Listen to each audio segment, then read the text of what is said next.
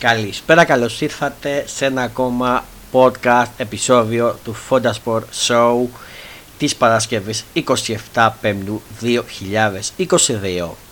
Αυτό το podcast θα είναι αφιερωμένο στο μεγάλο αυριανό τελικό του UEFA Champions League ανάμεσα στη Liverpool και τη Real Madrid στο Stade de France της Γαλλίας. Δεν θα είμαι μόνος μου σε αυτή την ηχογράφηση, σε αυτό το επεισόδιο. Μαζί μου είναι για ακόμα μια φορά ο Κώστας Γκέιτ. Καλησπέρα, Κώστα. Καλησπέρα, τι κάνεις? Καλά, χαίρομαι που σε έχω μαζί μου σε αυτό το αφιέρωμα που κάνουμε για το μεγάλο τελικό του UEFA Champions League. Και εγώ χαίρομαι που με κάλεσες. Να είσαι καλά και πριν πούμε τα απογνωστικά μας και αυτά, να σου πω και σένα να ακούσουν και οι υπόλοιποι. Διαβάζω στο fortunegreece.com το Liverpool εναντίον Real Madrid, η ιστορία πίσω από τον τελικό του Champions League και τα μεγάλα ρεκόρ.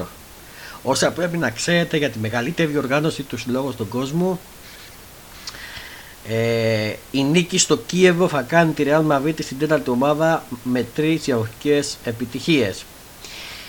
Είχαν ξαναμετρηθεί μεταξύ τους, Liverpool και Real, ήταν στο Κίεβο.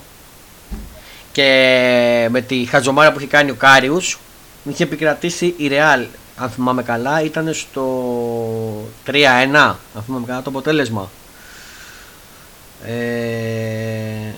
Οπότε... Ναι, μετά το γκολ που έχει φάει στη διάσταση, ναι. Μπράβο, που είχε κάνει ο Κάριους. Να πούμε ότι η Liverpool μετράει... Αν θυμάμαι καλά, 6 κατακτήσει Champions League και πάει για το 7ο. Ακριβώς. Και η Real μετράει 13 και πάει για το 14ο. Αν θυμάμαι καλά. Ακριβώς. Και είναι διψασμένοι και οι δύο ομάδες, έχω να πω, για αυτό το τρόπαιο. Όλα, εννοείται. Η Liverpool που έχει κατακτήσει ήδη το κύπελο Αγγλίας και το League Cup, το Carabao Cup. Απ' την άλλη, η Real Madrid έχει κατακτήσει μόνο το πρωτάθλημα στην Ισπανία, στη La Liga Santander, και απ' τη μία η Liverpool θέλει να κάνει το treble και η Real θέλει να κάνει το double, γιατί στην double θα θεωρηθεί. Ακριβώς. Τα φαβορί για τη Liverpool, οι παίκτες αστέρια της Liverpool είναι η μπροστά η επιθετική τριάβα Φωτιά, Σαλάχ, Μανέ και Ντία. Η τυπλέτα που ξεχωρίζει, η επιθετική τυπλέτα που ξεχωρίζει Φωτιά. Εντάξει, έχουμε και σε κάθε αγώνα. Έχουμε και τον Κώστα Τσιμίκα που δεν ξέρουμε αν θα ξεκινήσει βασικός ή όχι. Εντάξει, ελπίζουμε να μπορέσει να μπει έστω και για 5 λεπτά. Ναι, και ως αλλαγή, ας πούμε. Ακριβώς αυτό είναι. Απ' την άλλη, η Real έχει και αυτή πολλά αστέρια. Δηλαδή, στην ουσία έχει τον Βινίσιους που στην ουσία βοήθησε να φτάσει η Real μέχρι εδώ που έφτασε στον τελικό. Ακριβώς. Εμπαπέ, βέβαια, εντάξει. Καλά, Εμπαπέ δεν πήγε. Μπενζεμά θα το έλεγα. Ο Καρίμ Μπενζεμά που και αυτός έκανε... Παπάβες, να το πω έτσι. Ειδικά θα μάθουν με την Παρί πολλά. Μεγάλες ανατροπές για να φτάσει μέχρι εδώ η Real. Ακριβώς. Θέλω να θυμίσω πώς έφτασε η Liverpool μέχρι εδώ και πώς έφτασε και η Real μέχρι εδώ. Για να ξέρουν, μπορεί κάποιοι να μην το ξέρουν. Ωραία, για να ακούσουμε. Λοιπόν, και ότι είναι με δυο φόνης. Ωραία. Άμα θυμάμαι και εγώ εννοείται. Ναι, κάτσε να βρω τους αγώνες. Δώσ' μου μισό λεπτό. Η Liverpool είχε τον όμιλο της... περίμενε γιατί έχω λίγο... περίμενε, δώσ' μου μισό λεπτό. Δώσ' μου ένα μισό γιατί τώρα τα βρίσκουμε. Πειράζει. Όμιλος Champions League. Το βρήκα κιόλας. Είχε, αν θυμάμαι καλά, Ατλέτικο Μαδρίτη, στην Ατλέτικο Μαδρίτη την αντιμετώπισε νομίζω Όχι, ψέματα. Δεν αντιμετώπισε. Αντιμετώπισε ένα Ατλέτικο. Η Liverpool, όχι, και άρχισε ο Μπάγκερ και η Γιουβέντους. Όχι, όχι. Η Liverpool κέρδισε 2-0 λέει την Ατλέτικο Μαδρίτη στο Άφιλ στο πλαίσιο των ομίλων του Champions League. Είχε Ατλέτικο στον όμιλο η Liverpool. Κάτσε να δω. Δεν το θυμάμαι και απ' έξω, παιδιά. Συγγνώμη. Ναι, αυτό το έχει αδείξει και το Μέγκα, νομίζω, δεν κάνω λάθος. Ναι, τώρα το βρήκα όμως. Λοιπόν, βαθμολογία, το έχω. Η Λίβερπουλ είχε στον όμιλό της φάση ομίλο, κατευθείασε εγώ σαν νοκάουτ, λοιπόν.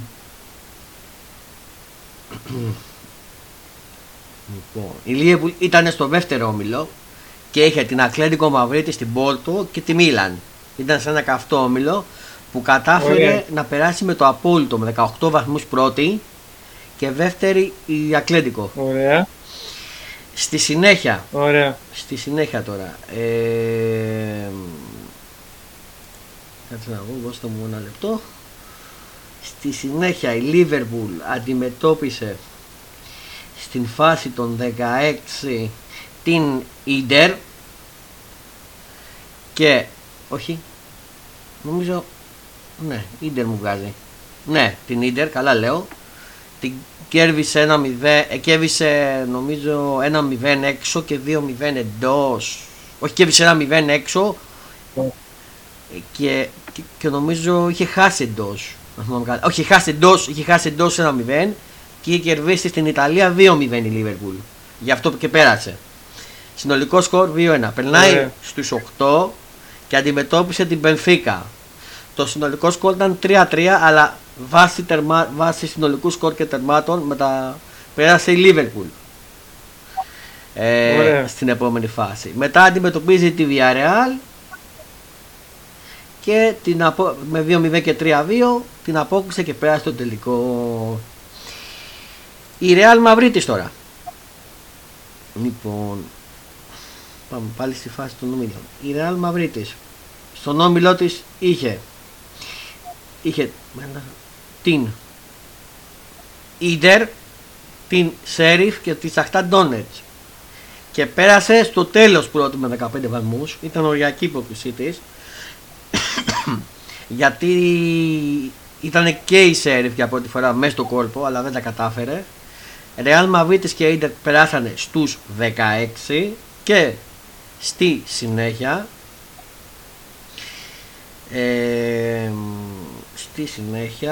η Real στους 16 αντιμετώπισε την Παρί Σεν Ζερμέν κερδίζοντας την αν θυμάμαι καλά η Παρί είχε κερδίσει στη Γαλλία με 1-0 και στην Ισπανία έγινε η μεγάλη ανατροπή 3-1 και κατάφερε και πέρασε η Real και αυτοκτόνησε, ενώ είχε πάρει το προβάδισμα με Παρί, αυτοκτόνησε σε μια ματσάρα κυριολεκτικά. Καλά τα λέω, Κώστα? Μπορείς να πέφτει. Ναι, και ακολούθησε στους 8 το Chelsea Real 1-3 και 3-2 σε ακόμα μια ματσάρα με ανατροπή και πρόκριση για τη Real και στα ημιτελικά με ανατροπή ξανά βγάζει τη City εκτός, είχε χάσει μες στη City 3-1 και κατάφερε και το έκανε, κέρδισε μέσα, όχι ψέματα, είχε χάσει μέσα στη City 4-3 και κατάφερε μέσα στην Ισπανία να κάνει το 3-1 και να πάρει την πρόκριση για τον τελικό. Την ανατροπή ακριβώς. Με ανατροπή. Και τα τρία μάτς και τις προκλήσεις στην ουσία ήταν με ανατροπή για τη Real. Πιο δύσκολο και συνταπαστικό ήταν η πρόκληση της Real μέχρι τον τελικό. Εκεί φάνηκε κιόλας ότι μπορεί να το πάρει και φέτος κιόλας. Ναι, ήθελε να το πάρει η City, αλλά τελικά δεν κατάφερε. Επίσης είναι ένας τελικός που είναι αφίβολος, δεν ξέρεις τι μπορεί να γίνει. Επίσης από ό,τι βλέπω θα σας πω και τα τελευταία προπόνηση Liverpool και Real, την έχω τώρα, θα σας πω τι έχει γίνει για να ξέρετε και τι έγινε. Διαβάζω στο site Αλαμπουτάρις TV, αλαμπουτάρις.gr, τώρα το έχω βρει γιατί πρέπει να λέμε και το site που το διαβάζουμε. Η τελευταία προπόνηση Λίβερπουλ και Ρεάλ, την προετοιμασία του για το τελικό του Champions League το Σάββατο 28 Μαΐου 10 στο Stade de France, ολοκλήρωσαν Λίβερπουλ και Ρεάλ. Οι παίκτες του Κλοπ και οι παίκτες του Αντσελότι πραγματοποίησαν σήμερα την Παρασκευή 27 Πέμπτου την τελευταία τους προπόνηση στο γήπεδο όπου θα πραγματοποιηθεί ο τελικός. Και υπάρχουν και βίντεο όποιος μπορεί να δει, και πιστεύω ότι δεν πάνε με απώλειες, αν δεν κάνω λάθος, και οι δύο μας δεν έχουν απώλειες. Όχι, όχι, πάνε κανονικά. Πάνε πανοπλή. Είναι ένας τελικός ο οποίος δεν μπορεί να προβλέψεις, Κώστα, τον νικητή. Ούτε καν. Απ' τη μία η Λίβερπουλ θέλει να πάρει τη ρεβάνς για το χαμένο τελικό του Κίεβο. Απ' την άλλη όμως. Και απ' την άλλη η Ρεάλ, που δεν μπορεί να τη θεωρήσει χαμένη, θέλει να κάνει το 14ο αστέρι της, το 14ο του Champions League. Και... σίγουρα θα είναι μια γιορτή για το παγκόσμιο και ευρωπαϊκό ποδόσφαιρο, για το ευρωπαϊκό ποδόσφαιρο. Και για την πόλη που είναι. Ναι, σίγουρα θα είναι κατάμεστο το Stade de France και από παβούς της Λίβερπουλ και από παβούς της Ρεάλ. Επίσης πιστεύω ότι θα βγούμε ένα ωραίο μάτς, γιατί και οι δύο ομάδες είναι δυνατές. Αν με ρωτήσεις τώρα ποιος θέλει να κερδίσει, θα σου πω η Λίβερπουλ, γιατί είναι η ομάδα μου. Αλλά και στη Λίβερπουλ το ξέρω, αλλά δεν μπορούμε να εξοφλήσουμε τη Ρεάλ, φίλε. Όχι, αυτό δεν μπορεί να γίνει από την αρχή, δεν γίνεται αυτό να γίνει. Ναι. Είναι και θα είναι πάντα η βασίλισσα από την αρχή. Δεν αποκλείω και τον εχόμενο της παράτασης, Κώστα, σε αυτό το μάτσο. Δεν ξέρω αν συμφωνώ. Γιατί όχι, και πέναλτι. Ναι, γιατί μπορεί να ζήσουμε και μεγάλες τιμές. Μπορεί να χάνει η Ρεάλ 2-0 και να κάνει μέχρι το 90 ένα 2-2. Και να γίνει... δηλαδή, εντάξει. Τώρα, όσον αφορά τις εντεκάδες, θα κάνω δύο προβλέψεις για τις εντεκάδες. Δεν ξέρω αν θα τις πετύχω. Τι πιστεύω θα ξεκινήσουν οι δύο ομάδες. Ακούμε. Η Liverpool θα παίξει το συνηθισμένο 4-3-3. Ωραία. Κάτω τα μποκάρια Άλισον, δεν αλλάζει αυτό. Βαντάι με Κάνωτε στην άμυνα. Κατά τον είπα, Κάνωτε λέγεται. Ωραία. Απ' τη μία Ρόμπεσον και απ' την άλλη ο Άλνορ. Δεν νομίζω να ξεκινήσει τον Κώστα ο Κλοπ.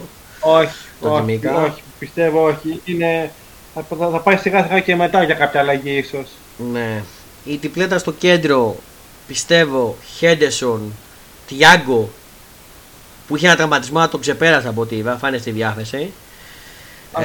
Και στις δηλώσεις του έτσι είπε ο Κλοπ σήμερα. Ναι.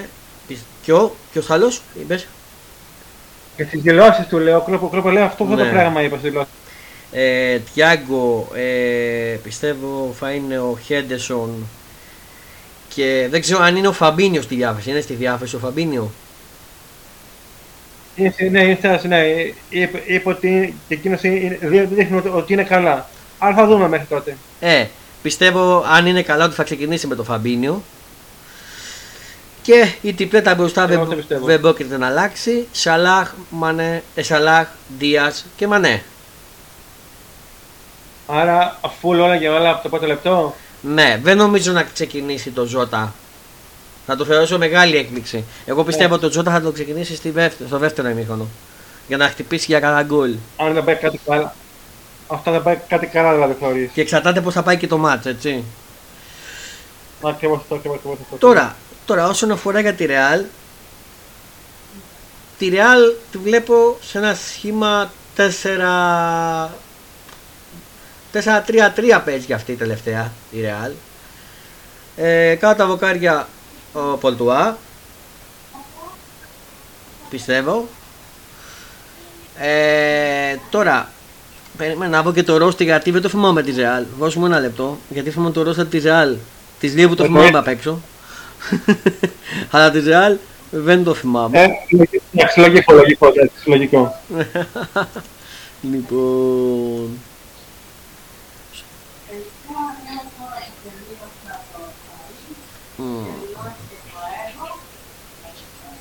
Λοιπόν... Λοιπόν, θα ξεκινήσει, όπως είπαμε, πάμε, το έχουμε. Πορτουρά κάτω τα δοκάρια. Άμυνα θα ξεκινήσει με το Μεντή, τον πιστεύω Μεντή,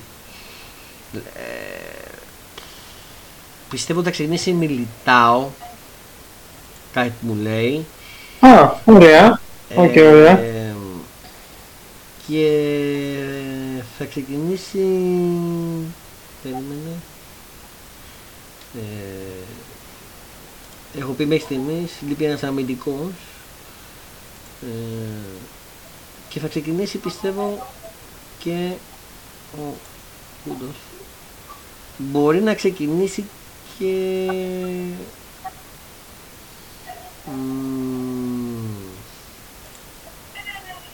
μπορεί να ξεκινήσει και ο Νάτσο.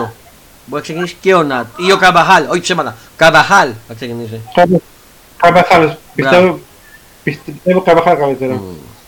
Η μέση θα είναι, πιστεύω, ο Μόντριτς. Ο Μόντριτς, πες το νέο, ο άλλος ο Κρός. Μόντριτς, Κρός και πιστεύω ότι θα ξεκινήσει και ο τέτοιος, πες τον, τον έχω... Ποιο θέλω να πεις τώρα, επιθετικό? Όχι, μέσο, περίμενα θα σου πω, και ο... Μέσο... περίμενε...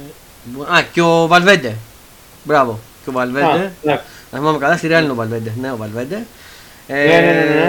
Και η τυπλάδα μπροστά, απ' τη μία Βινίσιους, απ' την άλλη θα παίξει... Α, κορυφή επίθεση ο Μπενζεμά, δεν αλλάζει αυτό. Ναι, καλά, αυτό και αν άλλαζε, εντάξει. Και θα ξεκινήσει και ο Ροντρίγκο, πιστεύω. Αυτή πιστεύω ότι θα... Ή μπορεί να ξεκινήσει ή ο Ροντρίγκο... Όχι, ο Ροντρίγκο, θα πάω στο Ροντρίγκο. Γιατί όχι. Εγώ έτσι πιστεύω κάτι να με ξεκινήσει το μάτς. Είναι χαρά. Εσύ... Εσύ τι πιστεύεις, τι μάτς περιμένουμε να δούμε? Περιμένουμε ένα μάτς το οποίο δεν νομίζω ότι θα μπουν κατευθείαν και δύο ομάδες για να χτυπήσουμε, γιατί και η δεύτερη επιθέση και ειδικά η Real δίνει πόνο. Δηλαδή είναι πάρα πολύ καλές αντιπιθέσεις.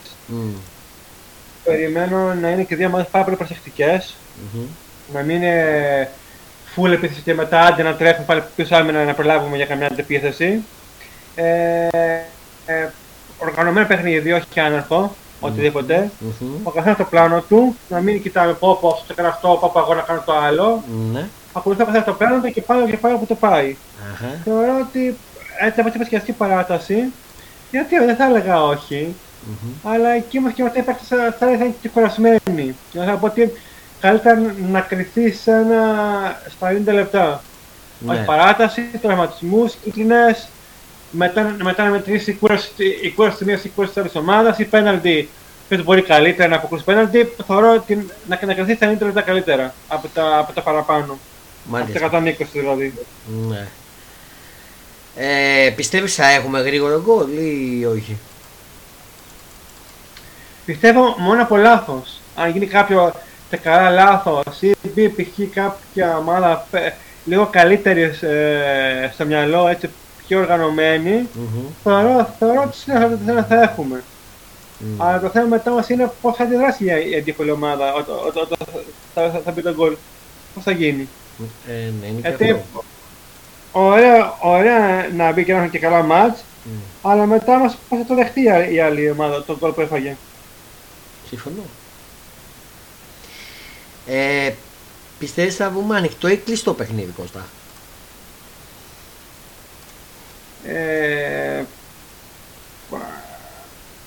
Κοίταξε, αν έπαιζε η City, θα σου λέγω ότι θα είναι κλειστό, θα κάτσουν άλλοι συνάμυνα και θα άφηνε βαλεπούλμα και θα τα κάτσουν πέρα να τα μετατρώνει. Λογικό. Αλλά τώρα και με Liverpool και με Real, δεν ξέρω.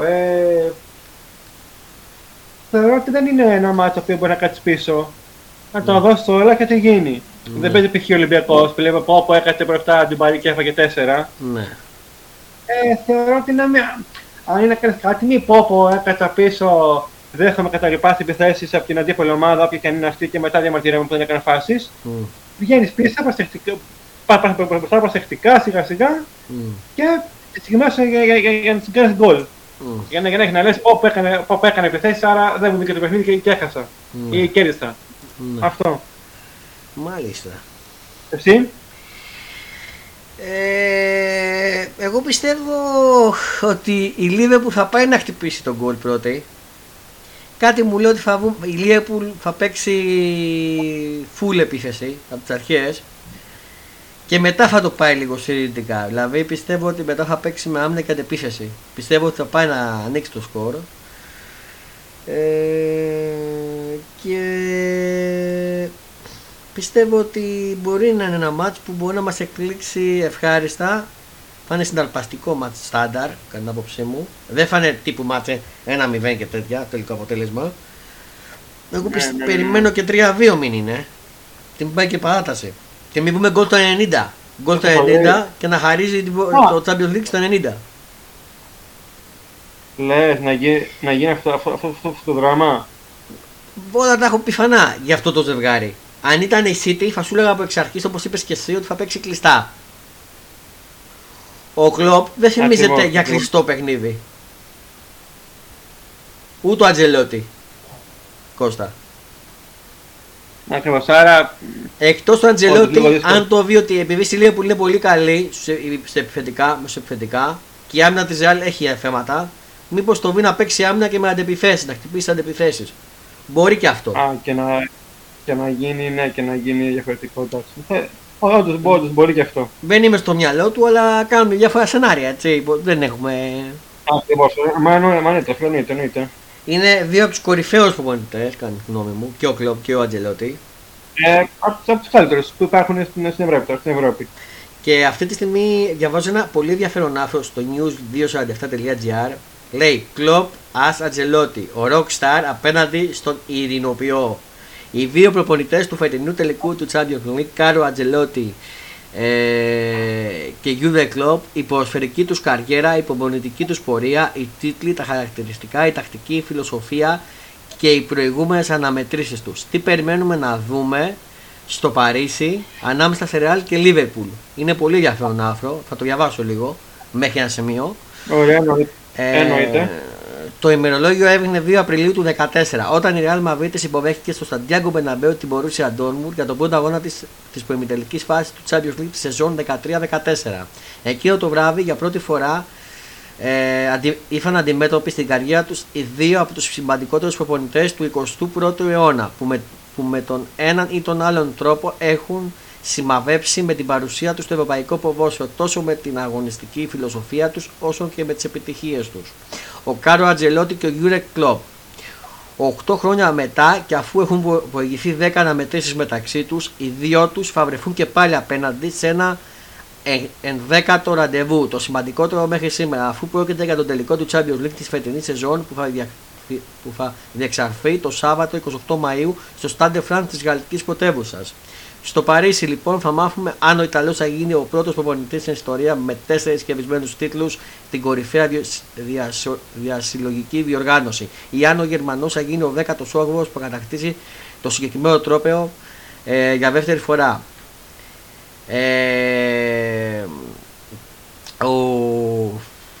Λοιπόν, από την άλλη μεριά τώρα, Αντσελότι και Κλοπ, η προπονητική τους πορεία. Ας δούμε τώρα πως κύλησε η προπονητική τους πορεία μέχρι σήμερα. Ο Αντσελότι, που είναι 8 χρόνια μεγαλύτερος από τον Κλοπ, 62 χρονών ο Ιταλός, 55 ο Γερμανός, αφότεροι θα κλείσουν μέσα στο Ιούνιο. Θα τα κλείσουν. Κάφησε για πρώτη φορά στους πάγκους πριν 30 χρόνια, το 92, ως βοηθό του εκλέκτορα της Εθνικής Ιταλίας του παλιού γνώριμου της Μίλαν Αρίγκο Σάκη. Το 1995 στην πρώτη του ομάδα, την Ρετζιάνα, και μιλάμε για τον Αντσελότι, έτσι.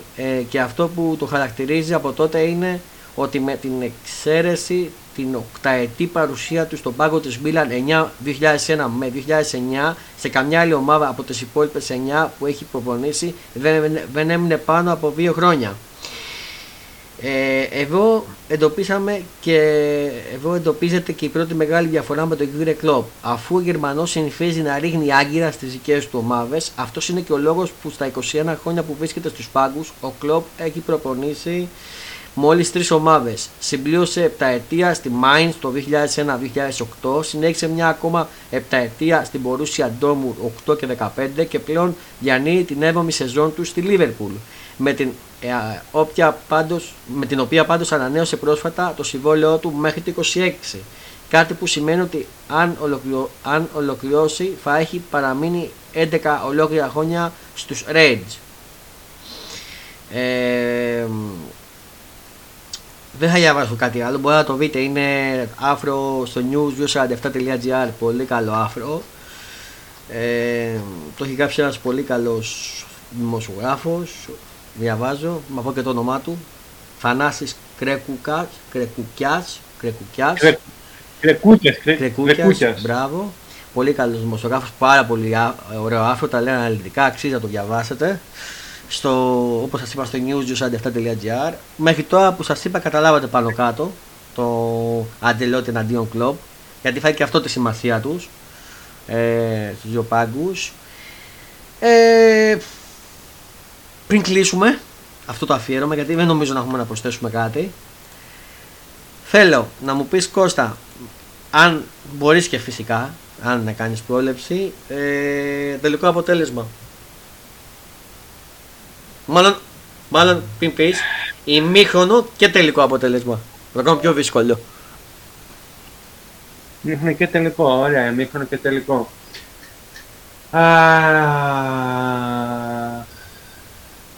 Να δούμε ένα καλό μάτσο. Γελάω. Δεν μπορείς κι εσύ, για τη χαρά του ποδοσφαίρου. Ναι. Αν φάβινες... Αχ, ωραία. Να βάλουμε ισοπαλία, ημίχρονο, άσο τελικό. Ημίχρονο με γκολ ή χωρίς γκολ? Όχι, χωρίς γκολ. Χωρίς. Και να μπουν να το δώσουν όλα στο δεύτερο ημίχρονο. Μάλιστα. Και αν έμεινες και λίγο αβαντάζ, σε ποιο θα το έμεινες? Σε καμία τώρα πριν. Εντάξει, κοίταξε, η βασίλισσα είναι βασίλισσα. Δεν πάνε, έχει πάρει και 20. Το 21ο πρέπει να το θέλεις. Κύριε, βλέπω θέλει το 7ο. Δεν δίνω κανένα βαντάζ. Δεν είναι πόπο, τα καλά φαβορί. Είναι η μεγαλύτερη ομάδα. Πήγανε, πάξε και τα βρίσκουμε. Καλά, εδώ Κώστα δεν έχουμε ούτε φαβορί το outsider, έτσι. Εδώ είναι. Αυτό, άρα ούτε καν. Ωραία. Να πω και εγώ τις δικές μου προβλέψεις. Εγώ δίνω μια ισοπαλία στο ημίχρονο με γκολ. Και δίνω νίκη Λίβερπουλ με γκολ στο 88. Με γκολ στο 88, αλλά με απάντηση 63. Γιατί έβαλε τον γκολ Όχι, δεν έχω απάντηση στο 93. Δεν δίνω απάντηση στο 93. Δίνω τελικό. Γιατί έβαλε τον γκολ? Έβαλε τον γκολ η Chelsea στο... Το έκανε 3-1 στο 89 και μέχρι το 93 είχε βάλει άλλα 2. Ξέρω ότι το δίνεις, αλλά εγώ δεν το δίνω τώρα. Γιατί η Liverpool δεν είναι άλλες ομάδες. Δίνω 2-1 με γκολ στο 88 και θα σου κάνω και την έκπληξη. Ποιος θα βάλει και το δεύτερο γκολ? Εγώ. Για πες. Θα έχει περάσει ως αλλαγή ο Τσιμίκας και θα χαρίσει ο Τσιμίκας το τσουλού στη Liverpool. Δηλαδή και 5-5 φορά σε... Σε χάσαμε. Κώστα, σε χάσαμε. Λέει και το πένε, αν λέμε και βάλει και τον γκολ, όλα εκείνος. Πιστεύω ναι, ο Τσιμίκας. Όλα εκείνος λέω. Πιστεύω ναι. Οκ, okay. Εντάξει. Αν τότε έτσι πήρε, τότε θα γραφτούν στα βιβλία της παγκόσμιας ποδοσφαίρου. Αν γίνει αυτό αύριο, μετά θα πρέπει να... Δεν θέλω να πευτολογήσω για τον εαυτό μου, αλλά... Μετά και θα γίνει χαμούλης. Ναι. Ωραία. Λίγο πριν κλείσουμε και σας καληνυχτήσουμε για να τελειώσω αυτό το αφιέρωμα, θέλω στο podcast που ανεβεί από κάτω να μου πείτε και τις δικές σας προβλέψεις. Ποιος πιστεύετε ότι θα σηκώσει το Champions League, ποια ομάδα θα είναι πρωταθλήτρια Ευρώπης και γιατί έχει και το σκορ, άμα θέλετε. Περιμένω τις δικές σας προβλέψεις. Εδώ κάπου θα κλείσουμε το επεισόδιο.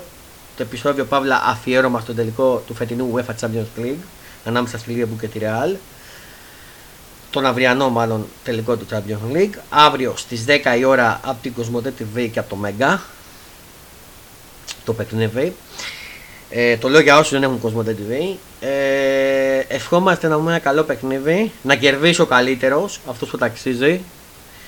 Να ευχαριστήσω και τον Κώστα που ήταν μαρέα μου, τον Κώστα Γκέιτ. Κώστα, ευχαριστώ. Μ' ακούς? Κώστα. Τον χάσαμε. Κώστα. Δεν πειράζει. Τον χάσαμε τον Κώστα. Τον ευχαριστώ παρόλα αυτά. Και σας καληνύχτω. Καληνύχτα. Φιλιά σε όλους και καλό Σαββατοκύριακο και καλή απόλαυση στον τελικό του UEFA Champions League. Πολλά φιλιά, γεια σας.